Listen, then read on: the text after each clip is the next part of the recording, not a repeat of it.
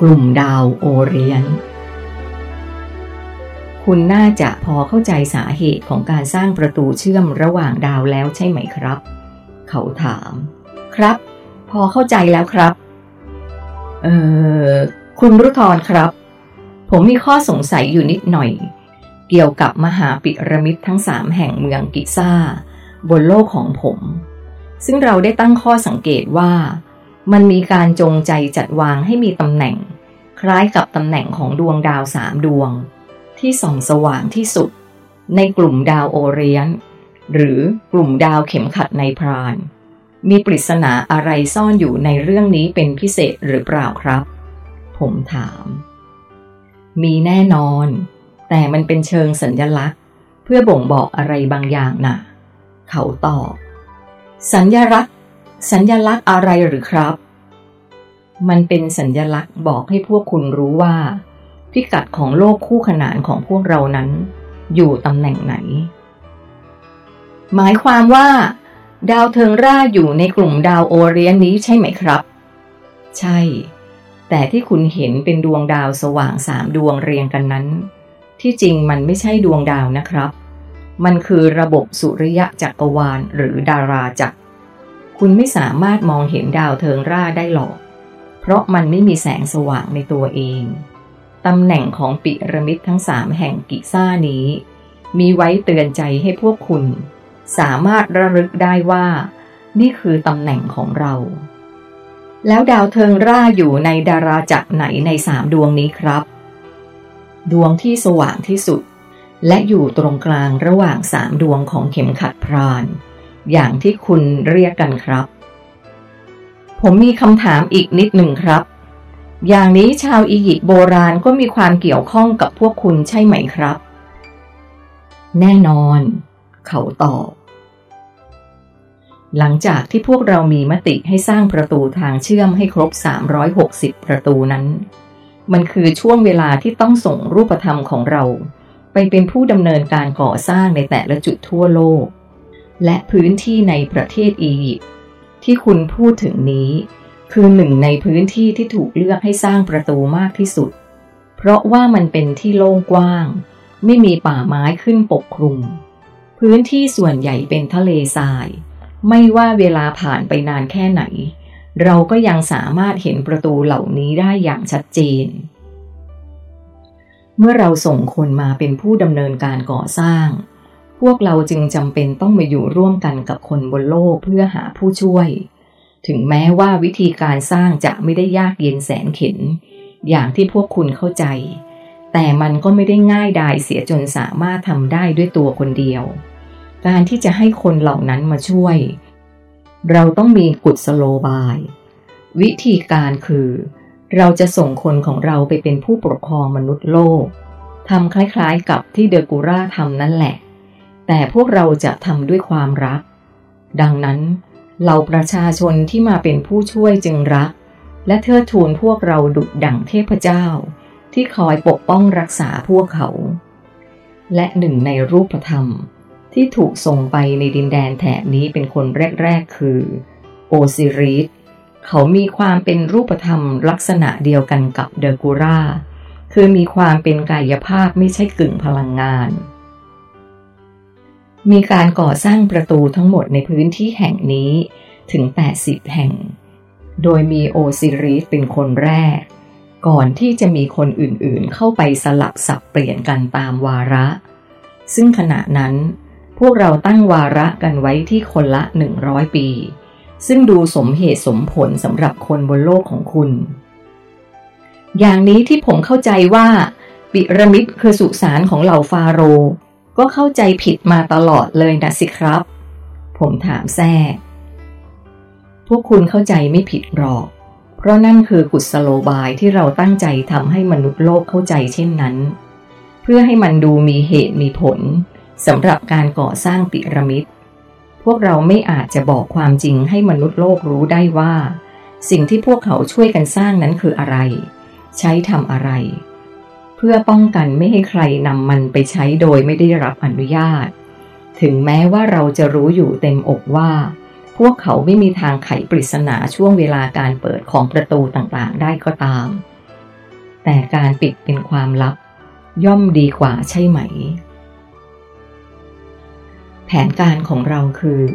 เมื่อมีการสร้างประตูเสร็จแล้ว ซึ่งจะมีการแบ่งเป็นช่วงเวลาตามที่แต่ละคนรับผิดชอบ คนคนนั้นจะต้องทำเหมือนว่าเขาตาย โดยเรื่องราวการตายและการทำศพ จะถูกปิดเป็นความลับทั้งหมด ที่จริงเขาเหล่านั้น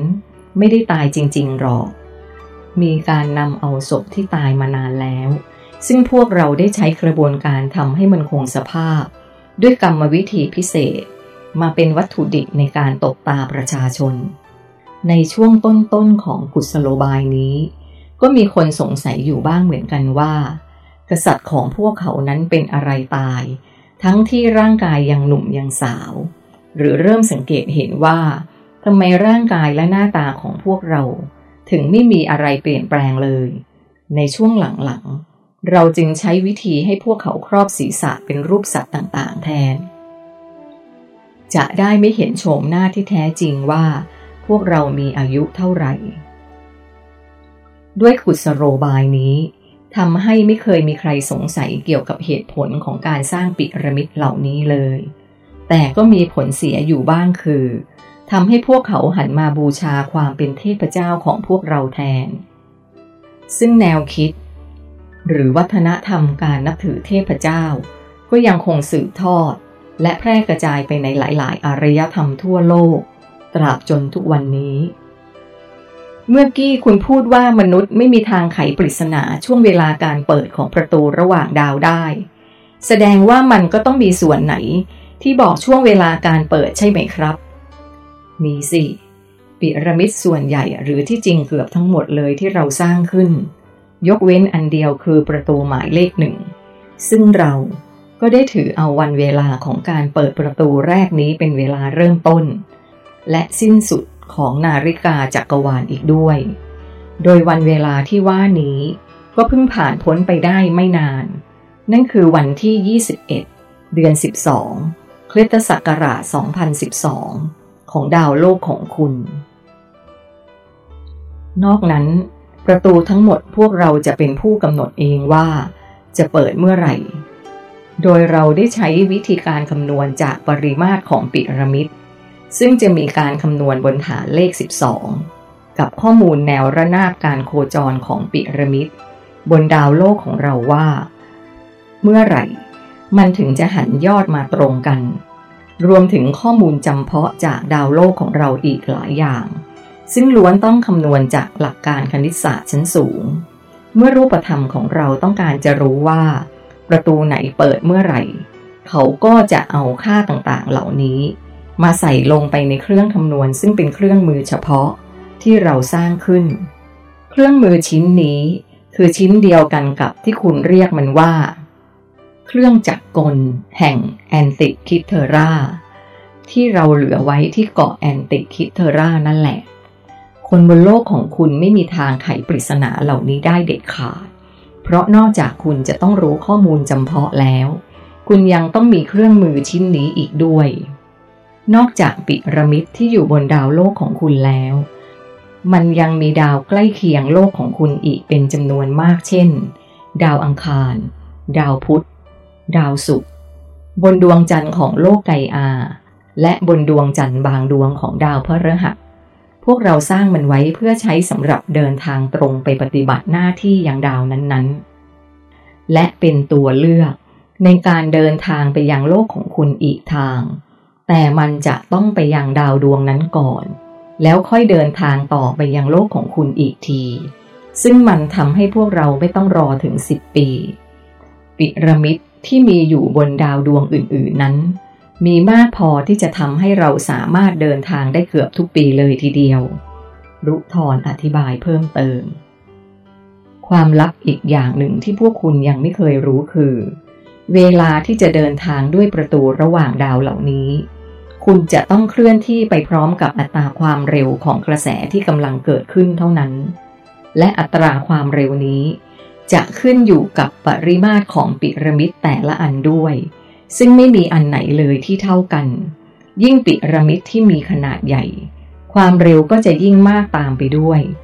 ซึ่งอัตราการเคลื่อนที่นี้เอง ถ้าเป็นปิระมิดที่มีขนาดฐานปานกลางเกิน 60 เมตรขึ้นไป ยังไม่มียานชนิดไหนในโลกของคุณ จะสามารถเคลื่อนที่ได้เร็วขนาดนั้น โอ้โห ยากเหมือนกันนะครับ ผมพูด ใช่ ไม่มีใครสามารถบังเอิญผ่านเข้ามาได้ ยกเว้นเป็นการอนุญาตให้มาหรือจงใจให้มาเท่านั้น เออ พอพูดถึงเรื่องนี้ ผมก็นึกขึ้นมาได้ว่า ผมมีคำถามที่ค้างคาใจมาตั้งแต่วันที่ผมเริ่มเข้ามายังโลกใบนี้แล้ว แต่ไม่มีใครสามารถให้คำตอบผมได้สักคน ที่คุณบอกว่าไม่มีใครบังเอิญผ่านเข้ามาได้ ต้องเป็นการกำหนดจากตัวเอง ผมคิดว่าผมไม่ได้เป็นผู้กำหนดเองอย่างแน่นอน เพราะผมไม่รู้อะไรเลย ไม่รู้ว่าจะต้องไปไหน และไม่รู้ว่าต้องไปทำอะไร ผมถาม ผมจะบอกคุณว่า ทั้งหมดนี้คุณเป็นคนกำหนดเองอย่างแน่นอน รุกทอนต่อจริงหรือครับ คุณเคยมาที่นี่แล้วในความฝัน เขาบอก เมื่อไหร่ครับ ผมถาม คุณลองนึกดูดีๆ อีกทีสิคุณเคยมากับเด็กผู้หญิงคนหนึ่ง เด็กผู้หญิงหรือครับ ภาพมันเลือนลางมาก ๆ เลยครับ ผมจะจำได้ว่าผมไปที่ที่หนึ่งที่เป็นสวนสวยงาม ผมมีความสุขมาก มีอะไรอีก ลองนึกดูดีๆ เขาถามย้ำ นอกนั้นผมจำไม่ได้แล้วครับ คุณมีความรู้สึกอย่างไรกับความฝันนี้บ้างล่ะครับ เขาถามต่อ อืม ถ้าเป็นความรู้สึก ผมจำได้ดีครับ มันรู้สึกปลอดโปร่ง ล้ายกับการปลดเปลื้องพันธนาการทั้งปวงออกไปจนหมดสิ้น